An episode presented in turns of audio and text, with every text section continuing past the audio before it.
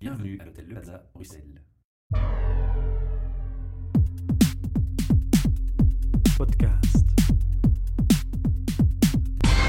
Bienvenue pour un nouvel enregistrement de nos podcasts et Char Meetup. Alors non pas de- depuis l'hôtel Le Plaza à Bruxelles ce jour, mais depuis les bureaux de IBA, un projet sponsorisé par Talent Square. Alors à la table avec moi, devant les micros, j'ai Marjolaine Gailly qui va co-animer cette interview. Bonjour. Et j'ai Julien Panis qui est ESD Support Office Manager. Peut-être pour commencer, euh, situer un peu euh, qui tu es, est-ce que tu pourrais te présenter? Euh, oui, donc je m'appelle Julien Panis. Je travaille chez IBM maintenant depuis, depuis 8 ans, donc je suis arrivé fin 2006. Mhm. Je suis euh, originaire de la région euh, d'Aiguezé, mais ma, mon enfance a été partagée entre euh, la Belgique et l'étranger.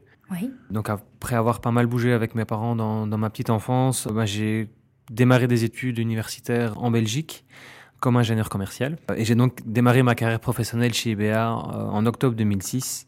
Et j'ai rapidement eu l'occasion de, de partir en Chine pour développer la structure logistique IBA à Pékin.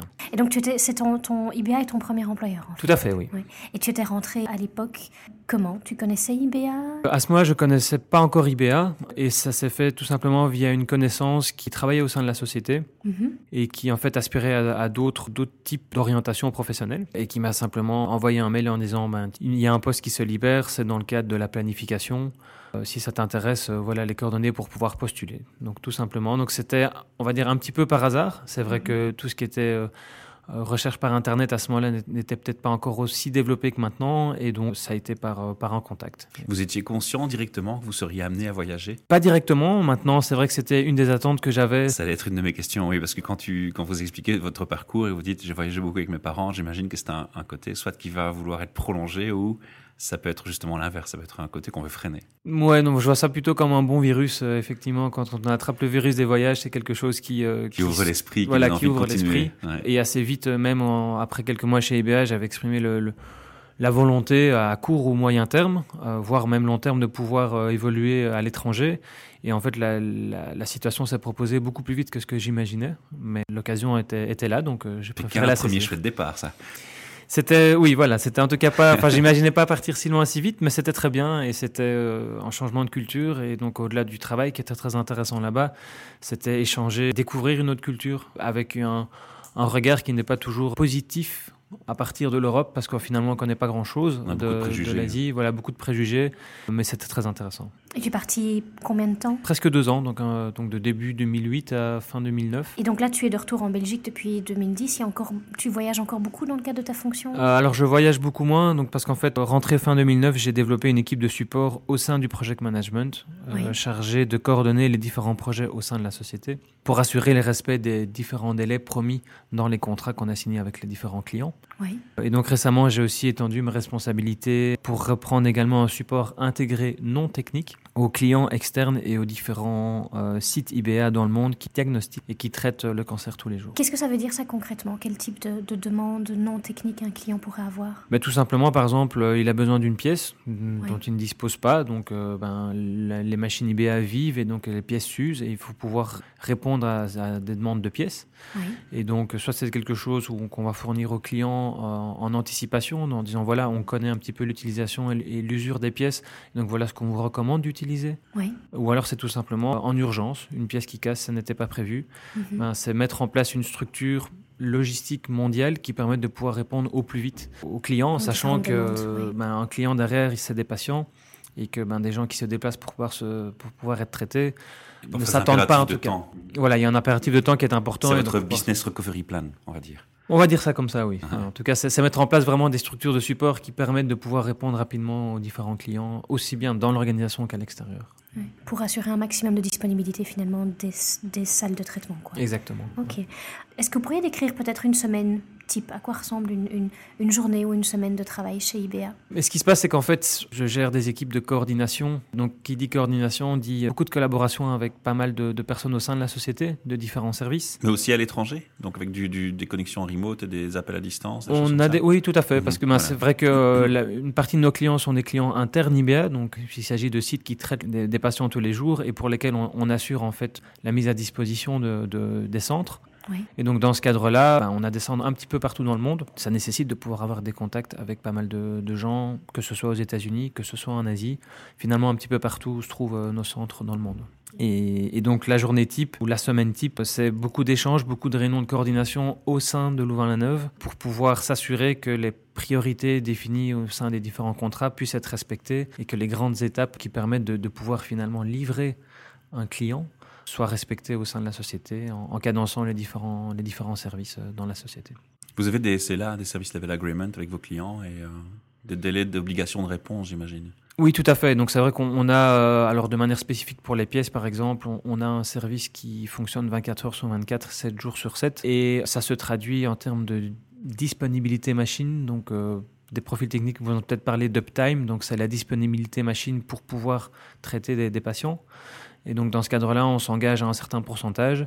Et un des critères qui permettent de pouvoir respecter ce pourcentage de disponibilité machine, ben, c'est le fait qu'on puisse disposer de pièces soit directement sur le site, soit dans des hubs un petit peu partout dans le, dans le monde qui permettent de, de, pouvoir remplacer une pièce qui casse à, tout moment. Le hub, c'est un stock local, hein, on va préciser. Exactement. Entre, entre finalement la, vision que vous êtes construit, euh, enfin que tu t'es construit pendant tes études et, ce que tu fais réellement aujourd'hui, il y a une grande différence? Quelles sont les choses qui t'ont plus surpris finalement quand tu es arrivé sur le marché du travail et quand tu es arrivé chez IBA finalement? Alors c'est difficile à dire dans le sens où euh, au moment où en fait je n'avais pas encore passé mon mémoire que j'ai eu cette, cette proposition de travail et donc c'est quelque chose qui s'est présenté à moi où je trouvais que c'était intéressant de, se frotter un petit peu au, au, milieu du travail, donc de découvrir ce qu'était un entretien d'embauche. Mais c'était pendant les grandes vacances. Je devais encore présenter mon mémoire en, septembre. Donc je n'avais pas encore préoccupé par deux choses en même temps. Exactement, mmh. préoccupé par, euh, par deux choses complètement différentes. Et puis en fait, les choses se sont accélérées parce que c'est vrai qu'il y a eu deux ou trois entretiens chez IBA et puis un contrat qui est arrivé sur la table. C'était clairement une position qui m'intéressait parce que c'était justement une position de coordination. Mon objectif n'était pas d'être spécialisé dans un domaine très particulier, en tout cas, enfin au niveau technique, je veux dire, mais en tout cas de pouvoir euh, justement avoir cet aspect de, coordination, soit d'équipe, soit de, de, process au sein de, de la société. Et c'est une fonction qui apparaissait en tout cas intéressante dans ce cadre-là. Et donc, si tu devais donner un conseil finalement à des ingénieurs de gestion qui sortent, euh, qui sont en train d'étudier ou qui sortent de, de l'UNIF là maintenant, qui, quel serait ce conseil? Bah, De rester curieux à tous les niveaux, donc ne pas se, se, braquer sur quelque chose qui est probablement un idéal, mais, mais bah, je, pars du principe que c'est l'expérience qui, qui, permet de pouvoir aussi orienter les, les décisions futures. Et donc au tout début, on sait pas parce qu'on sort des études universitaires qu'on a la prétention de pouvoir savoir exactement ce qu'on veut faire. Mais vous faites des stages dans ce cycle d'études? En entreprise Alors, il y avait eu, dans ce cadre-là, moi, c'était dans, dans une université où c'était soit une expérience à l'étranger, soit un stage en entreprise. Et donc, moi, j'avais opté pour une expérience à l'étranger. On y revient au voyage. Et donc, c'est vrai que le contact avec les entreprises était, était quelque chose qui n'était que très peu ou trop peu développé à ce moment-là. Pas assez préparé. Tu as le sentiment que voilà, pas, assez, pas assez préparé. Mhm. Donc, c'est, et donc, du coup, ben, quand on, on postule le monde de l'entreprise. Tout nouveau c'est tout nouveau, on s'imagine des choses, on voit des choses à la télé, on entend de, l'expérience de, ses parents ou, de gens un peu, plus âgés. Et, en fait, on se rend compte qu'une société, c'est chaque fois différent. C'est voilà, c'est complètement différent. Mhm. c'est un, ensemble d'individus avec une culture d'entreprise. Et après, on y adhère, on n'y adhère pas. Et c'est vrai que au sein d'IBA, il y a cet esprit famille qui, qui, qui, est toujours présent malgré la croissance. IBA est une ancienne PME qui grandit et qui a des belles perspectives d'avenir, mais qui garde un esprit entre collègues qui, est, qui correspond vraiment à une famille et c'est ce qui fait qu'on se sent bien euh, quand on y travaille. Côté jeune en plus, c'est un plus C'est un plus. Alors le côté jeune est en plus, le côté international est un autre plus. Donc c'est vrai que je gère une vingtaine de personnes dans la société et je pense qu'il y a 5, 6, voire peut-être 7 nationalités différentes, ce qui, ce qui est aussi une richesse et donc ça amène certaines euh, certains challenges, on va dire ça comme ça, mais en même temps, c'est très intéressant parce que ça permet justement de pouvoir comprendre un petit peu mieux aussi, voilà, une richesse au quotidien et pouvoir mieux comprendre nos clients aussi parce qu'on n'est pas uniquement avec un esprit Louvain-la-Neuve. Euh, Quelles sont les, compétences clés dans ton travail pour l'instant? Si tu devais vraiment dire à quelqu'un, voilà, tu, vas faire mon job demain. Euh, tu dois avoir absolument telle et telle et telle compétence, tu dois être capable de faire telle et telle action, sinon tu te casses la figure. Je pense déjà un, un esprit de synthèse, parce mhm. qu'en fait on, fait face à beaucoup de données. Le monde d'aujourd'hui fournit énormément de données. Le fait de pouvoir synthétiser ces différentes données pour pouvoir finalement résumer euh, et donner un bilan de santé des différents projets est quelque chose qui est important. Et en tout cas, c'est quelque chose qu'on nous demande, c'est de structurer la manière dont on va faire en sorte que les projets puissent se livrer. Et donc dans ce cadre-là, l'esprit de synthèse est quelque chose d'important parce que c'est ce qu'on nous demande de faire, c'est d'avoir des indicateurs, des indicateurs de performance par rapport aux différents projets, des échanges aussi, donc l'interpersonnalité. C'est peut-être un mot un petit peu bateau, mais qui est très important parce que c'est vrai que le contact humain dans, dans des entités de support est très important. Et donc, de nouveau, pour coordonner, s'il n'y a pas le relationnel humain, on a beau être efficace euh, et très technique, à long terme, ça ne tient pas.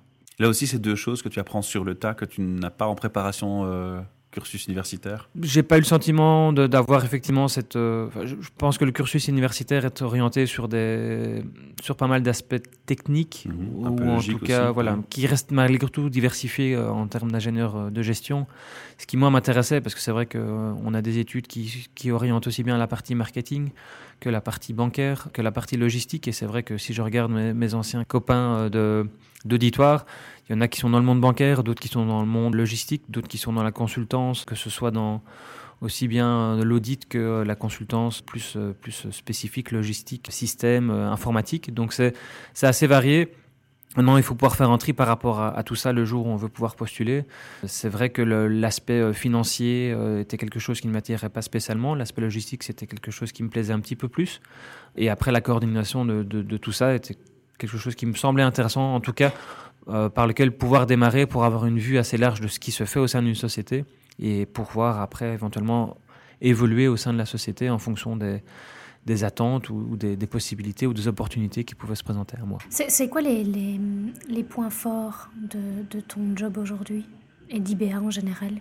Donc je disais, c'est une entreprise qui est en pleine expansion et, qui doit pouvoir digérer cette croissance euh, en structurant la manière dont on fait les choses de telle manière à pouvoir les reproduire à plus grande échelle. Mhm. Et dans ce cadre-là, euh, mon rôle est assez intéressant parce qu'on me demande justement de, de, développer des équipes de support qui doivent mettre des outils et des procédures en place pour définir un cadre qui permette de contrôler au mieux euh, cette croissance du business, aussi bien pour nos futurs centres que pour, nos, que pour les centres qui aujourd'hui traitent déjà des patients. Avec un côté anticipation des choses et un, peu sentir le vent tourner. Voilà, et donc c'est vrai que IBA, je pense, est une boîte tournée vers l'avenir vers et, euh, et ce type de fonction est intéressant parce qu'il faut pouvoir s'adapter à, l'évolution d'une société et la coordination et l'anticipation de, nos manières de travailler futures est quelque chose qu'on nous demande de pouvoir fournir. Et, mhm. euh, donc la structuration aussi finalement d'une petite PME vers une entreprise plus industrialisée est un aspect important des choses pour pouvoir euh, malgré tout rester rentable aussi parce que mhm. c'est un des critères importants. Est-ce que dans ta fonction, tu te sens un peu un auto-entrepreneur dans l'entreprise par rapport à ton projet? Est-ce que tu as cette liberté, ce sentiment de liberté qui est là et présent? Oui, d'autant plus que c'est, on va dire, historiquement, au sein de la, PME, c'est beaucoup, beaucoup de profils techniques. Après, avec aussi des gens qui devaient réaliser, mais qui étaient des chefs de projet, qui étaient au contact du client externe directement. Et puis, ben, de nouveau, la, croissance nécessite d'avoir une structuration de la manière dont on fait les choses. Alors, on ne va pas euh, faire le travail des chefs de projet, mais on va plutôt les, aider et les accompagner avec l'expérience qu'on emmagasine avec le temps et en voyant comment les, projets précédents se sont passés, ce qui s'est bien passé et pouvoir en définir des standards pour, euh, pour le futur. Et de la même manière, à partir du moment où on a une base installée de clients qui augmente, il faut pouvoir mettre en place un certain nombre de, structures, qu'elles soient par exemple logistiques, en se disant que ben, si maintenant on commence à signer des contrats dans différents pays dans le monde, et plus uniquement maintenant aux États-Unis ou, ou en Europe occidentale, mais euh, en, Chine, en Russie, en Inde, ben, ça amène d'autres challenges, ne serait-ce que douanier. Comment est-ce qu'on peut être capable d'envoyer des pièces là-bas et qu'elles soient dédouanées dans un délai acceptable, de nouveau pour le client C'est quelque chose de nouveau, mais qu'il faut pouvoir construire. Et on a l'occasion justement de pouvoir avoir des contacts euh, à l'extérieur pour comprendre un petit peu mieux comment ça se passe et, comment on peut organiser nos, manières de travailler pour pouvoir répondre aussi à ces challenges de pays qu'on connaît peut-être un petit peu moins. Est-ce que c'est aussi un challenge justement d'apprendre le côté client? Alors je m'explique, dans beaucoup d'entreprises, dans beaucoup de métiers différents, tu as toujours des petits conflits entre des, secteurs professionnels différents. Donc tu as le côté plus technique et tu as le côté plus contact client. Et parfois les deux se comprennent mal ou communiquent mal pour comprendre les besoins du client. Il faut l'intermédiaire. Ici, dans ce que tu m'expliques, tu as fait des études très techniques, euh, très poussées au niveau ingénieur. Tu un travail aussi très technique, finalement, qui devient une organisation de l'humain et des projets. Et indirectement, tu finis par avoir de plus en plus, si je te comprends bien, si je t'écoute bien, des contacts répétés avec les clients finaux ou pas du tout? Euh, Disons que le, tu ressens leurs besoins? Oui, alors dans, dans, le cadre du service, effectivement. Est-ce que leurs attentes sont des surprises pour toi? C'est ça un peu le, but de ma question. Est-ce que tu as été surpris par rapport à ton bagage technique de se rendre compte que le client, lui, il a aussi d'autres aspects qui sont peut-être orientés plus sur la communication, le relationnel, entre autres, euh, englobés dans, cette approche technique en parallèle En tout cas, on se rend compte que si on reste uniquement fermé dans, la société avec les visions, les visions de, uniquement de l'entreprise, on peut effectivement parfois rater les, ou, en tout cas ne pas rencontrer les attentes d'un client qui finalement va vous dire mais euh, moi, je veux bien que vous évitiez une panne qui va durer deux heures, mais finalement, si j'ai des micro-pannes qui m'empêchent de pouvoir traiter des patients tous les jours, ben c'est au quotidien quelque chose qui est aussi embêtant qu'une grande panne. Donc, euh, aller sur les sites se permettre aussi de pouvoir se rendre compte des difficultés d'un client. Et c'est vrai que dans le monde de l'entreprise, on peut perdre un petit peu cette, cette, cette vision et ces attentes du client. Maintenant, je pense qu'IBA s'en est rendu compte et donc il y a de plus en plus de gens qui sont sur le terrain et qui et remontent des informations. Permet d'éviter cet écart justement entre le, la réalité des, des, attentes clients et le, travail du technicien. Voilà, exactement. D'accord, je comprends. Marjo, tu fais encore une question? On a parlé des, des points forts du, du, du poste de, IBA en général. Euh, quels sont peut-être les, les, points les inconvénients, les inconvénients ou les choses à améliorer? Il n'y a pas de tabou, on peut tout dire. mais peut-être un point, c'est que ma IBA déborde de créativité, ce qui est une force en soi, mais dans le cadre de ma fonction et peut-être de manière plus générale chez IBA, ça peut desservir la société parce que ça amène à certaines difficultés à pouvoir faire respecter les priorités qui, ont, qui auraient pu être définies. Mhm. Maintenant, la créativité est une très bonne chose, donc il faut pouvoir l'encourager et il y a plusieurs initiatives récentes qui, qui montrent que la créativité à travers une collaboration en cassant les silos au sein de l'entreprise est quelque chose qui fonctionne très très bien. Mais il faut pouvoir la, la contenir et la canaliser pour pouvoir en, tirer un maximum de bénéfices. Et c'est vrai que l'expérience des 7 ou 8 ans chez IBA m'a montré que dans certains cas, il y a beaucoup d'engouement, mais euh, avec un cap qui n'est pas toujours été clair, et ce qui amène parfois à, certaines frustrations, des quiproquos, ou... Euh, ou une, priorité d'un jour qui n'est plus celle du lendemain. C'est un, un, de tes challenges, de, de, t'adapter à ça aussi, à cet aspect-là, de le gérer. Oui, et le monde de l'entreprise est définitivement, si je dois peut-être retenir une chose de, de 7 ou 8 années, c'est que l'entreprise est quelque chose qui change beaucoup. Alors de nouveau, tout dépend de l'entreprise, mais l'entreprise ici est relativement jeune, et donc il y a beaucoup de choses à mettre en place mais il faut pouvoir s'adapter tout le temps. Et euh, la vérité d'un jour n'est pas toujours celle du lendemain. Et la manière dont on développe les choses qui peuvent fonctionner pendant plusieurs années, bah, de nouveau en fonction des clients, de où ils se trouvent dans le monde, même de l'aspect culturel de, de, nos clients, fait évoluer les choses. Et le marché évolue aussi également. Donc il faut bien comprendre qu'on est un élément parmi un ensemble et quand cet ensemble évolue, il faut pouvoir être prêt à, quelque part faire le grand écart dans certains cas, mais en tout cas ne, pas rester complètement figé sur ses idées de départ. C'est bien, parce qu'en fait tu fais un constat de, ce qui est plus euh, ennuyant, si on peut l'exprimer comme ça, à vivre en termes d'expérience, mais tu expliques aussi la source de ce, phénomène et, tu réagis positivement par rapport à ça. Oui, et c'est vrai que c'est une remarque de certains, de nouveau, de certains, certaines personnes avec qui j'ai pu être assis sur les bancs d'auditoire en disant mais ça fait huit ans que, que tu es chez IBA. Je dis oui, effectivement. En tout cas, il y a suffisamment de possibilités pour pouvoir, pour pouvoir apprendre et, en prendre encore. Et c'est ça aussi de se dire c'est que c'est pas parce que les années passent qu'on n'apprend pas. Et tant qu'on a la curiosité de pouvoir apprendre, ben on, peut, on peut pouvoir se développer à différents, à différents niveaux. Et si dans un premier temps, c'est vrai que c'était la découverte de l'aspect technique d'IBA, parce que c'est vrai que le, la cause est belle, mais la technique est quand même assez poussée.